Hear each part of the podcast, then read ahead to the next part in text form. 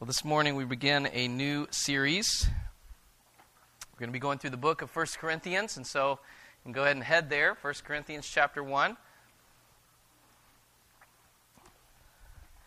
Very much looking forward to this journey that I anticipate will be a bit longer than the last four books we have gone through. We've gone through four uh, shorter books or series. If you remember, we did uh, after Acts, we did the Sermon on the Mount, then the book of Ruth, then the book of Ephesians, uh, which took us a year just to kind of prep you for what we're in store for here, okay? Um, and then we just went through the book of Malachi. So, we're going to pick up here in 1 Corinthians. I'm excited, I think, as we go through it. Um, we'll be challenged. Uh, the, the, letter is filled with, with instruction for the church that will be applic- applicable to us. And so, very, very much looking forward to what the Lord has for us. So, I'm going to look at the first three verses this morning, and in doing that, I want to give us some background and, and foundation to the book. And uh, so let's read verses 1 through 3. Let's stand up again together. It's God's Word. We want to honor it, we want to pay attention to it, and I think this helps us to do that. So, 1 Corinthians chapter 1, starting with verse 1. Paul, called by the will of God to be an apostle of Christ Jesus, and our brother Sosthenes, to the church of God that is in Corinth, to those sanctified in Christ Jesus, called to be saints together with all those who in every place call upon the name of our Lord Jesus Christ, both their Lord and ours. Grace to you and peace from God our Father and the Lord Jesus Christ. Father, thank you for your word. Thank you for trusting us, entrusting it to us, Lord, giving it to us that we might know you, that we might know how to follow you better. And so I pray, Lord, that you would open our eyes to you as we begin a journey through a new letter, a new book that you have given us, God. I pray that you would bless it. I pray that our hearts would be open. I pray that we would be attentive to you speaking through your word. I pray that you would bless. I pray in Christ's name and for his glory. Amen. Go ahead and have a seat. We're given right away at the beginning of the book. The first word of the book is the author of the book, Paul uh, always gives his name right at the beginning. Sometimes he will give someone else's name that has been a part of his ministry or helping him or assisting him in the letter or the delivery of the letter. But we have it right off the bat here Paul, called by the will of God to be an apostle. Paul wrote this letter while he was in Ephesus, okay? So we went through the book of Ephesus over a year from March to March 2011. And, and while he was in Ephesus, while he was doing the three years of ministry that he did there in Ephesus, he wrote this letter to Corinth. Uh, the letter has to do with, with uh, issues in the church and, and things about the church, and we'll kind of get into that in a moment. But we see in uh, 1 Corinthians 16, if you, if you jump over there for a second, it's just one verse if you want to listen. But 1 Corinthians 16, Paul says, as he's kind of wrapping up the letter, I will visit you after passing through Macedonia, for I intend to pass through Macedonia. Jump down to verse 8, sorry. But I will stay in Ephesus until Pentecost, for a wide door of effective work has opened to me, and there are many adversaries. I will stay in Ephesus until Pentecost. He's in Ephesus when he writes it. It tells us it's right before Pentecost, so sometime in the spring. Uh, don't know for sure if it's 80, 53, 54, or 55. We know that uh, Paul was in Ephesus for three years. The book of Acts tells us that. But sometime towards the end of that three year ministry, he writes this letter to the church in Corinth.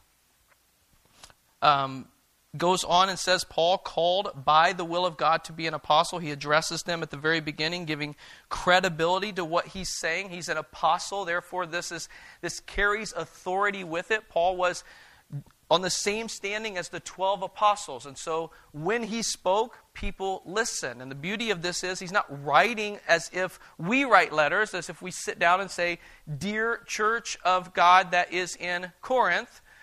And then we kind of lay it out for a long, long, long time. And at the end, it's love Tony or love Paul or love whatever. Right at the beginning, he lays it out, and that's the way that letters would be written. Paul, an apostle of Christ Jesus. So they're not getting this letter and saying, Dear such and such, well, this looks good. No, it starts out really nice, and then a couple paragraphs in, they're like, Who does this guy think he is, and what's he saying to us? And they flip all the way back. Oh, it's Paul. He's an apostle. We have to listen and we have to pay attention. From the very beginning, he says, Paul, an apostle giving authority and, and showing them this is, this is not just my words. This word, this letter carries authority not just from me, but from God. This is a letter from God to you. Paul was used as the messenger of that letter. Called by the will of God, we know from the book of Acts, uh, it was not Paul's will that he would be an apostle. Paul's will would be that he would go and persecute the church. Paul's plan was that he would go and kill or imprison Christians, and that was his desire, that was his intentions. And on the way to do that, on the road to Damascus, he was encountered. God's will was, your life's going to be totally changed.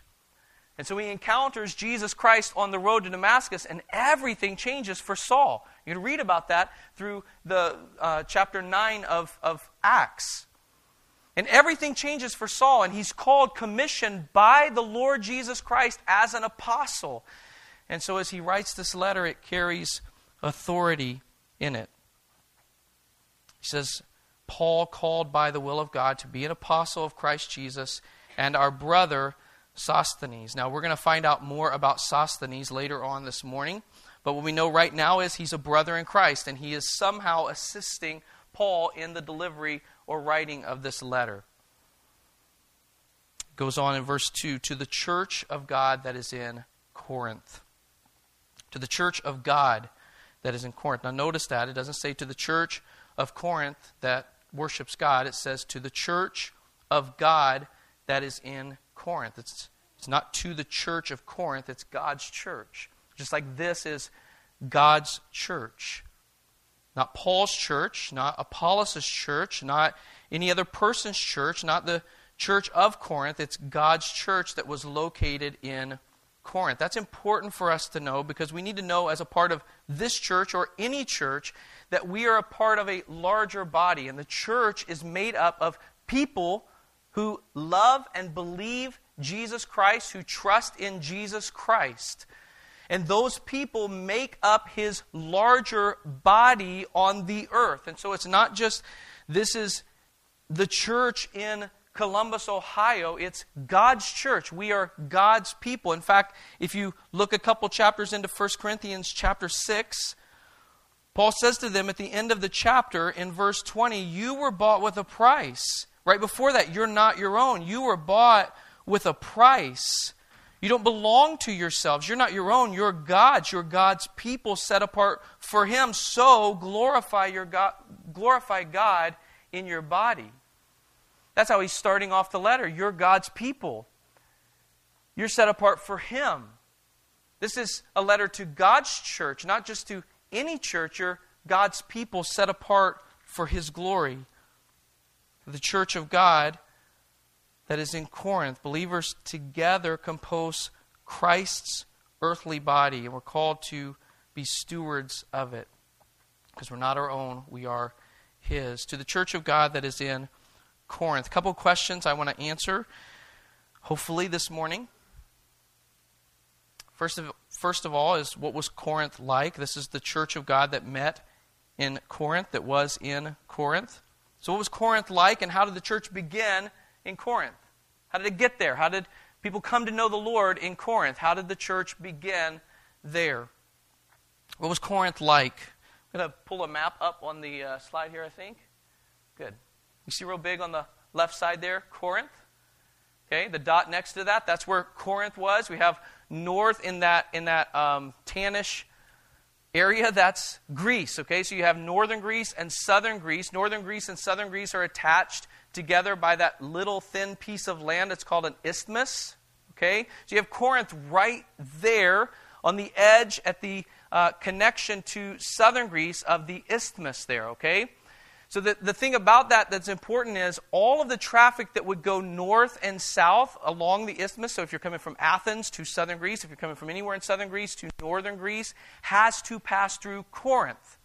So, Corinth was a, a, a big city with a lot going on. It was thriving and prosperous and obviously strategically located so that people had to pass through it. And because of that, it became a, a, a larger, larger, larger city. You can see that it's divided in two parts. Not only that, but when, when, when people were going by sea, they would come. Uh, I'm going to come over here, okay? If you're over there, you got to look, all right? But you see on the southern uh, part of Greece here, you have the isthmus. If people were coming by sea, it was, uh, it was a long journey to go around the southern part of Greece, but it was also a very, very, very dangerous journey. So they usually would not do that. Most captains of ships would dock on the isthmus and would actually carry their ships across the land on either rollers or skids. So it would be pushed across the land because it was a shorter distance. The largest part of the isthmus is four miles wide, which was much safer and less difficult than traveling completely around where there were treacherous waters. And so not only do they have north and south coming through the city of Corinth, but also from east to west with ship travel, they would be passing, most people would be passing through Corinth. So, Corinth, benefiting from all of that traffic in all the directions, became a major, major trade center. Population was made up of various languages, various people. It was also successful as an entertainment center. There were two uh, very uh, great athletic games. You've heard of the Olympian Games, right?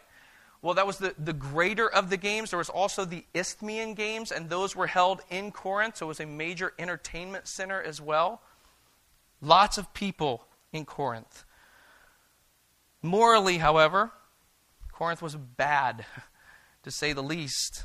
To be a Corinthian was to be immoral. Even to the pagan world, the city was known for its moral corruption. The, the name of Corinth became synonymous with moral depravity. Paul tells us some of the things that were going on in Corinth, some of the characteristic sins that were going on in Corinth. In chapter 6, he mentions things like sexual immorality, idolatry, adultery, homosexuality, stealing, greed, drunkenness, abusive speech, swindling.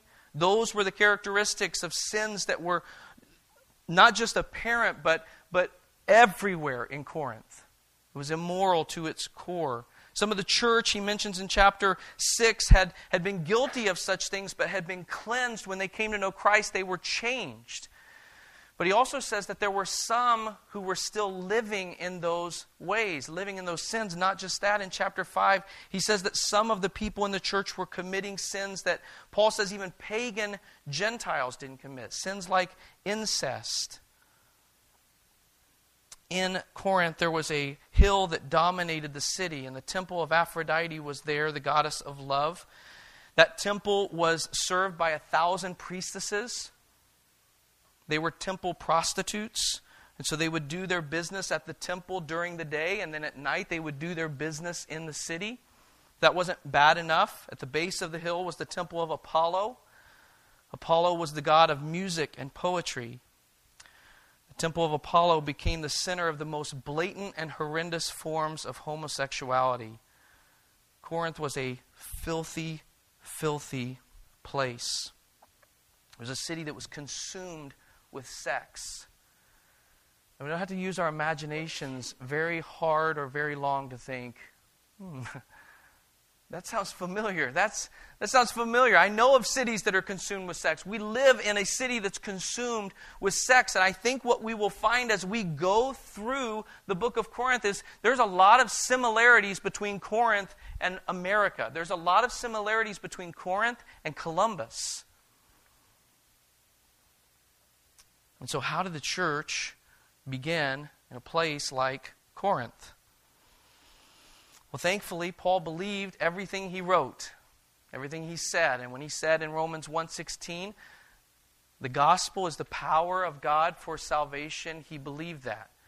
And so when he saw a city like Corinth, he believed that even in a place like Corinth, people could be set apart for the glory of God. We have in the Bible the story that teaches us historically how the church began in Corinth. And so I want to go there for a little bit this morning. Go to Acts chapter 18.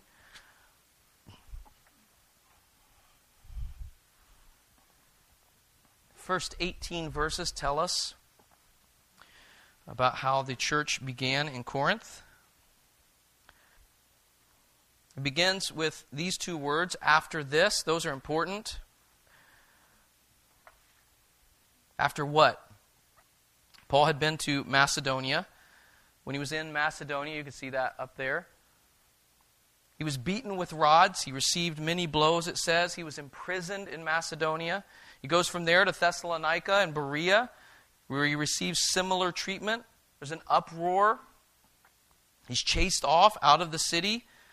Finally, he comes to Athens. If you remember about Athens, where the intellectual people lived. And so he goes into the city and he has many um, times where he's testifying to Christ there. Some actually believed in Athens, many mocked him there. And so when we see after this, what it's saying is after these things, after he's been to Macedonia, Thessalonica, Berea, Athens, he comes to Corinth, probably exhausted probably physically battered, and probably naturally fearful as he arrives. Paul had never been to a city like Corinth and its size and, and the things that were going on, and probably the most awesome, intimidating city he had ever encountered was Corinth. maybe that's why he says in 1 Corinthians 2, verse 3, that he was with them in weakness and in fear and in much trembling. Coming into a major, thriving metropolis like Corinth would have been nerve wracking at best. But what does God do? What does God do when he arrives in Corinth? Let's look at Acts chapter 18. After this, Paul left Athens and went to Corinth. And he found a Jew named Aquila, a native of Pontus, recently come from Italy with his wife Priscilla, because Claudius had commanded all the Jews to leave Rome, and he went to see them. So he comes to Corinth, this massive city, knowing no one, and the Lord leads him to a brother, not just any brother and sister in Christ, but a brother in Christ who does the same work that Paul does. By God's providence and hand, he leads him to Aquila and Priscilla. And instantly there is a friendship and a ministry partnership that has begun at that point. God's hand is faithful and huge, and He provides for them. It says in verse 3 And because he was of the same trade, he stayed with them and worked. Both were tent makers, for they were tent makers by trade. And he reasoned, Paul reasoned in the synagogue every Sabbath and tried to persuade Jews and Greeks. So Paul lands in Corinth. He's working, making tents with Aquila and Priscilla. And while he's doing that, he's going into the synagogue and proclaiming the gospel of Jesus over and over and over. It goes on in verse 5. The Lord brings two more. Paul's acquaintances, Silas and Timothy, who worked closely with Paul, arrive in verse 5. When Silas and Timothy arrived from Macedonia, Paul was occupied with the word testifying to the Jews that the Christ was Jesus.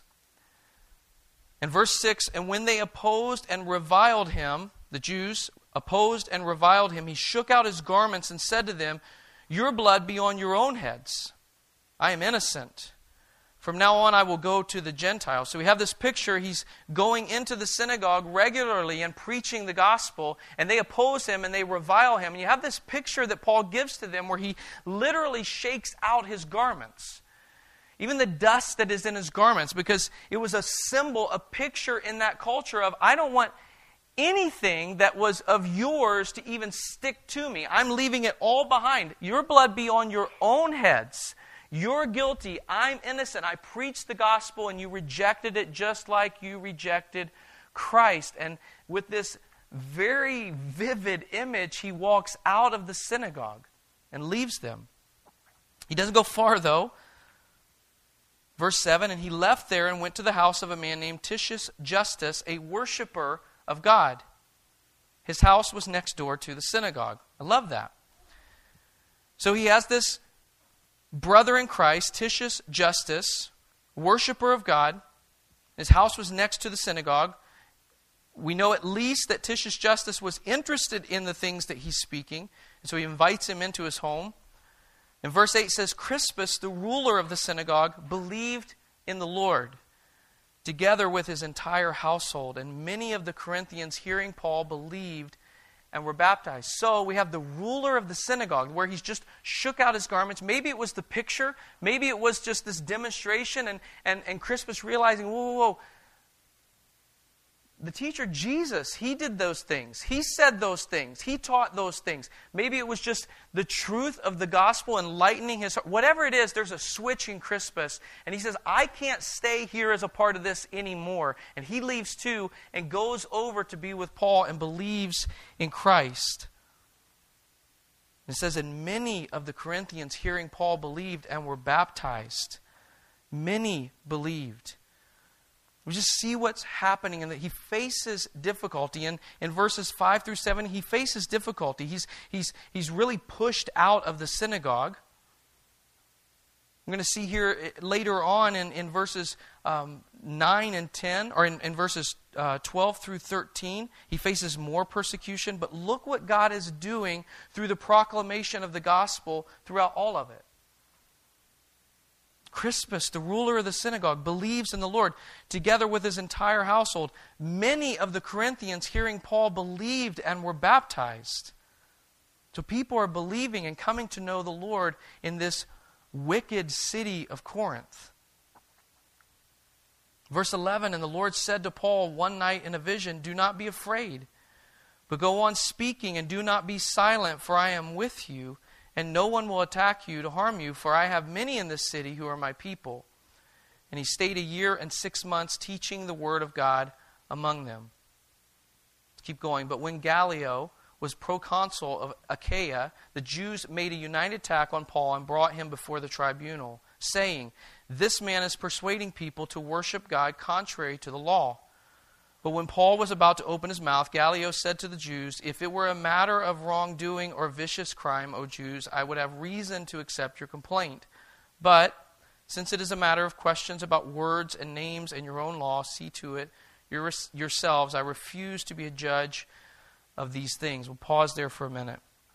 So, Paul's encountering persecution. He's he's encountering these things, but the Lord is working through the midst of it. Even through Gallio, who just speaks up and says, I'm not going to deal with this. You deal with it yourself. This has to do with words and laws of your own.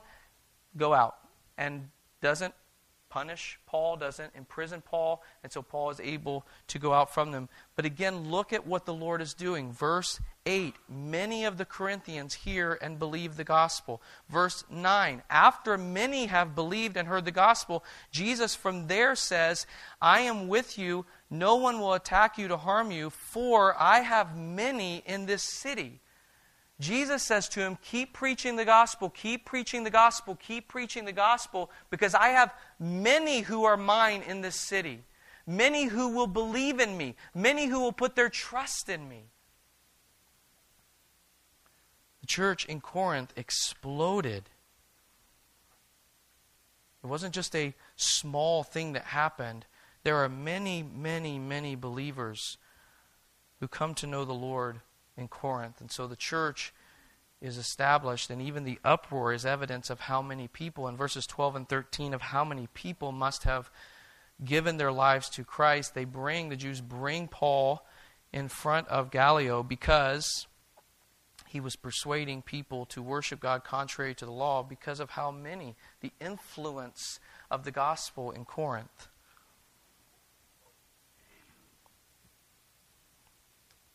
He just finished reading 16 through 18, and he drove and he drove them. Gallio drove the Jews from the tribunal, and they all seized Sosthenes, the ruler of the synagogue, and beat him in front of the tribunal. But Gallio paid no attention to any of this. After this, Paul stayed many days longer, and then took leave of the brothers and set sail for Syria, and with him Priscilla and Aquila. You see what happened in the midst of that? So we have towards the beginning, verse 8, Crispus is the ruler of the synagogue. He gives his life to the Lord. That means he is no longer the ruler of the synagogue. He leaves there. He's following Jesus. He's replaced by someone Sosthenes. Sosthenes, when the Jews bring Paul before Gallio to be tried, and he says, No, go out. This is nothing I'm going to deal with. Just go out. They take Sosthenes and beat him. It's just a picture, maybe to make Gallio feel bad, maybe as a, a sign for the rest of the Jews, maybe whatever it is, they punish Ga- uh, Sosthenes. Sosthenes, who we know from 1 Corinthians 1, verse 1, is a part of the church now. So at some point, the replacement to Crispus, who's the ruler of the synagogue, becomes Sosthenes, and he gives his life. Maybe it's because he was beaten, and he realizes there's something to what Paul is saying here. Whatever it is, the Lord uses something to draw him, the, the next ruler of the synagogue, who becomes a believer and now is working with Paul in some way, assisting Paul and a brother in Christ. Just amazing the work of the gospel in this wicked city of Corinth. So the church is established and the church is growing. Church continued. However, problems arise. This letter we have in 1 Corinthians, you can go back to 1 Corinthians chapter 1, is actually the second letter that Paul wrote to the church in Corinth In fact, he says in 1 Corinthians chapter 5 verse 9, he refers to that. He says, "I wrote to you in my letter not to associate with sexually immoral people." So in the first letter that he wrote, he's dealing with some issues and again he's following up. There was some confusion over that first letter, obviously, and so he's following it up with another letter addressing some of the problems that are in Corinth. And so we have this letter to deal with those. Corinth is a big church with big problems. I'd say it is a church in chaos. As we journey through the book, you'll see the issues just to kind of give you a rundown of some of the things that are going on in the church. There are divisions between the body, between the people. Loyalties are divided. We'll look at that in a few weeks in chapter 1, verses 10 through 13. Chapter 3, verses 1 through 9 talk about the divisions that are in the church. The believers in Corinth were not separating themselves from the worldly ways of the society around them. They wanted to be in God's kingdom, but also have a foot in their former earthly kingdom. They wanted the, the benefits of life in Christ, but hold on to the pleasures of their old life. Paul says that's impossible. You can't do that. You can't live like that. They continued to associate with openly and arrogantly sinful church members with whom they should have broken fellowship. And on the other hand, they, they copied, they mimicked the ways of their unbelieving neighbors, but refused to associate them with them when they should have been witnessing to them. They're living backwards. There's no church discipline. There was carelessness on what people believed and carelessness on how people behaved. It was an unruly church challenging all forms of authority. It was a church that was fascinated with the spectacular, forsaking the path of love that's grounded in truth. We'll get into that in about a year and a half. Just a, just a commercial. But it's interesting with all of the problems in Corinth, with all of the things, as, if, you, if you read through this book, which you should, you go home and this week, just where are we going? What are we looking at as a body? What are we going to be teaching through? Read through the book of Corinthians. And as you do, you'll see all of these things that I've just mentioned, all of the problems, all of the issues in the church. It's interesting knowing those things. Paul's writing because of those things. And what does he say in verse 2? How does he address them right at the beginning of the letter? How does he address them right, at the, right off the bat? Look at verse 2. To the church of God that is in Corinth, to those sanctified in Christ Jesus, called to be saints, together with all those who in every place call upon the name of our Lord Jesus Christ, both their Lord and ours. Those sanctified in Christ Jesus, saints. That word saints means to be set apart, to be holy. They were saints because they were sanctified, because they had been made holy in Christ Jesus. And Paul addresses them as that.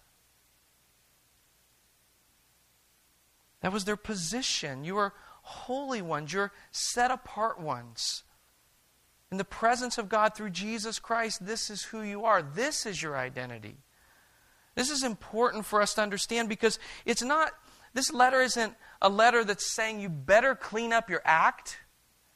You better start living in a way so that you're more holy and therefore you'll be acceptable to the Lord. That's not what the letter's about. The letter says, Look, think, what have you received in Christ? You've been blessed in Christ with every spiritual blessing in the heavenly places. You've been You've been made to be saints. You've been sanctified. You've been made holy in Christ Jesus.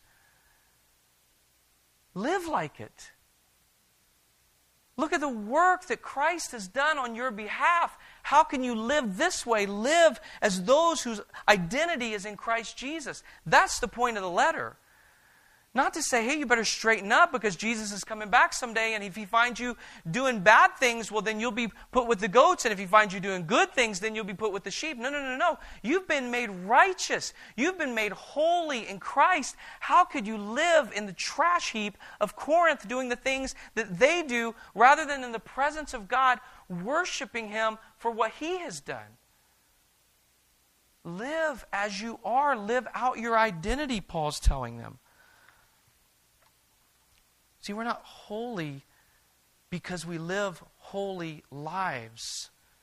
We're holy because Jesus Christ makes us holy. We're holy because of what He has accomplished. We're holy because of what He has done. And when we put our trust in Him, then we are credited. We are blessed in Christ with every spiritual blessing. And that's how Paul starts this letter with them. Yes, there are problems. There are major, major issues in the church in Corinth. There are things that they have to grow in. There are things that they have to deny. There are things that they have to leave. But all of that is only going to come if they embrace the truth of who they are in Christ. This is the same for you and for me. For those of us who are, who are struggling, if you're struggling with certain sins that you've been struggling with over and over and over and over, and you know, you know that it's an offense to the Lord. You know that God has called you away from that, and yet you just keep going back to it, going back to it. Paul's words are for you. You're, if you're in Christ, you're holy. You're set apart. Jesus purchased for you on the cross a new identity. You're a part of God's kingdom now. You don't have to live as a part of the other kingdom anymore. He's giving you his given you his Holy Spirit in you to work. It was the whole message, remember, of, of the book of Ephesians. This is who you are. Now start living like it. Stop pretending like you're still in the old flesh. Stop pretending like you're the old man. Stop pretending like you haven't been forgiven, that you haven't been cleaned. And so here we have Paul writing to these, what would look like from our lenses, filthy people. And he says, No, no, no, no. You're clean. You're just not living like it. And what an offense to the Lord who, who killed his son so that you could be clean that you would continue to live that way. To the church, God's children, those set apart by Him, the church of God that is in Corinth, to those sanctified. Those sanctified. Christ's work, not ours, makes us holy, but we ought to and we're commanded to live holy lives in response to Christ's work and grace to those sanctified in Christ Jesus. Jesus sanctifies us by the work that He did on the cross. He was punished, just like we talked about as we were going through the book of Malachi, that He was punished for sin. that he embraced the wrath of God on the cross. So that if anyone trusts in his work, in what he did, and in who he is, and how he lived a perfect life on this earth, so that he could be a perfect lamb that was killed for the sins of those who would believe in him. So if anyone would believe, they could have eternal life. This, what we see the Corinthians living, is not eternal life. It's old life. It's sin. It's it's the old nature. Jesus has called us away from that, and He's empowered us to do it by His Holy Spirit. And so as we as we bump into these different issues as we go through the book, my prayer for us is that we would know if we are in Christ, we're new creations. We we we don't have to live that way anymore, and we ought not to live that way anymore. We have the opportunity to be a reflection of who Christ is and what he has done in the way that we live, and the things that we do, and the discussions that we have, and our homes and our neighborhoods.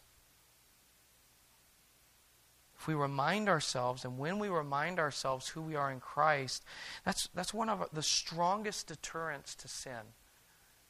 When I'm faced with temptation, if I would just remind myself of who I really am. This is, this is not you. That was the old you, Tony. Who are you in Christ? You're holy. You're sanctified. You're set apart for Him and for you're bought with a price. You're not your own anymore. You can't live that way. Don't do it. Live for Christ. Remembering our position can compel us to improve our practice, how we live out our holy lives, how we live out in the identity of being sanctified in Christ Jesus, being made to be saints in Him.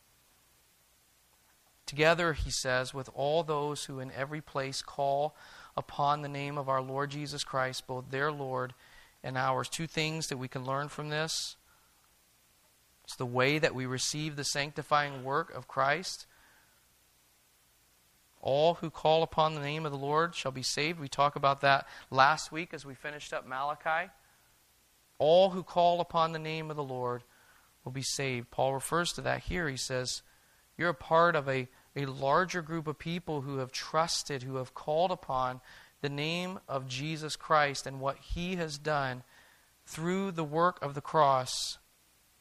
And that's why you're saints called to be saints together with all those who in every place call upon the name of the Lord. It's the way that we receive the sanctifying work of Christ by calling upon Jesus, trusting in what he's done, but also it's a picture of how we are all linked in Christ with others throughout the whole world who call upon the name of Jesus.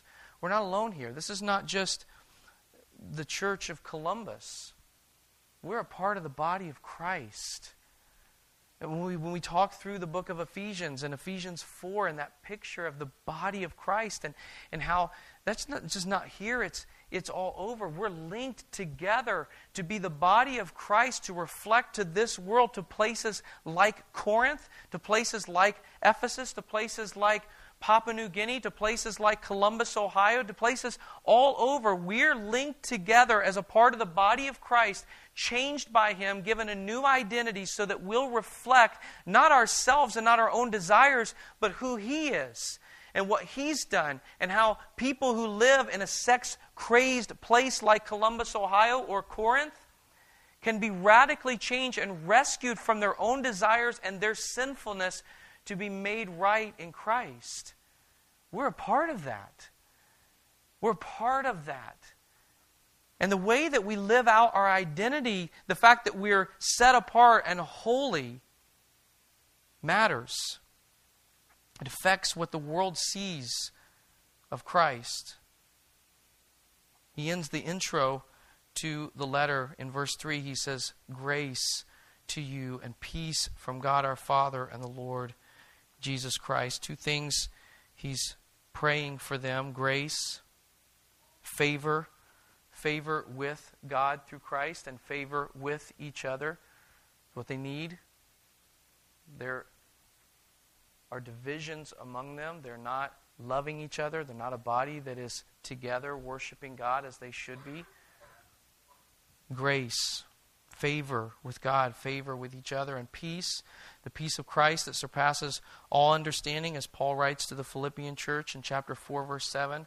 Grace to you and peace is his prayer for them from God and the Lord Jesus Christ. My prayer is that we will find both. We'll examine our hearts and our lives. Even as we talk about the church in Corinth, that our hearts and minds wouldn't be focused so much on what they're doing wrong as in how are we responding to this identity we've been given? How are we responding to this grace we've been given? As we're instructed in how to live as the body of Christ, as we go through the book, that we will live in grace and peace with each other. Michael was was praying this morning how grateful we are that we are not a part of a body like this that, that sees so much disunity. We're a part of a body that is so loving. I love being here. Uh, Shauna and I talk about this often. Uh, when we leave to go out of town, it's like our thinking is how can we be back for Sunday? How can we be here on Sundays? We just want to be with this body. It's just it's by far the most loving group of people I've ever been a part of. And to, it's a, we can rejoice as we look at the disunity in the body in Corinth, and yet we know, we know that the unity only comes from grace and peace in Christ. It's nothing that we've done. It's nothing that I've done. It's nothing that you've done. It's, it's not that we're just special, nicer people. It's Christ. It's Christ and His work in us. And so we can be grateful for those areas where the Lord is working and moving and keeping us together and unified. And yet we worship Him and depend on Him more and more and more and more for that. So that's my prayer for us as we go through it. That we would evaluate our hearts and our lives. Are we in Christ? Are we living in Him? Are we being what He has purchased us, made us to be? Are we living holy lives? Are we would we need to be addressed by Paul in the same way? Look, you're sanctified, you are holy, you are saints together. So live like it. My prayer is that we would progress in it as we go through the book. Let me pray. Father, thank you for your goodness and your grace. Thank you for the examples that you give to us. Thank you for the words of challenge and comfort that you give to us. Thank you for this church in Corinth, which is an example for us, Lord. We just look at, at Acts 18 and see how the gospel and the preaching of the gospel completely set a city ablaze. And so there's hope in that, Lord. The gospel, the gospel is the power of God for salvation. May we believe that. May we be people who live out our identity in this world in such a way that we are living examples of what Christ has called us and made us to be, and that we are proclaimers of what Christ has done. And would you be pleased to do the same kind of work in our city as you did through Paul and the preaching of the gospel? In the city of Corinth. Lord, we love you and we need you. And so I pray that your hand would be with us even through this long journey of going through this book. We are grateful, Lord. We are grateful that we have it. We're grateful that you've called us to study, to show ourselves approved. We're grateful that we can dig into your word to find out what is it what is it, Lord, that you have called us to do? Because if we love you, we will keep your commandments, and therefore we will want to know what you have commanded us to do. Help us. Help us as we seek those things out, and bless us with faith to obey. In Christ's name, amen.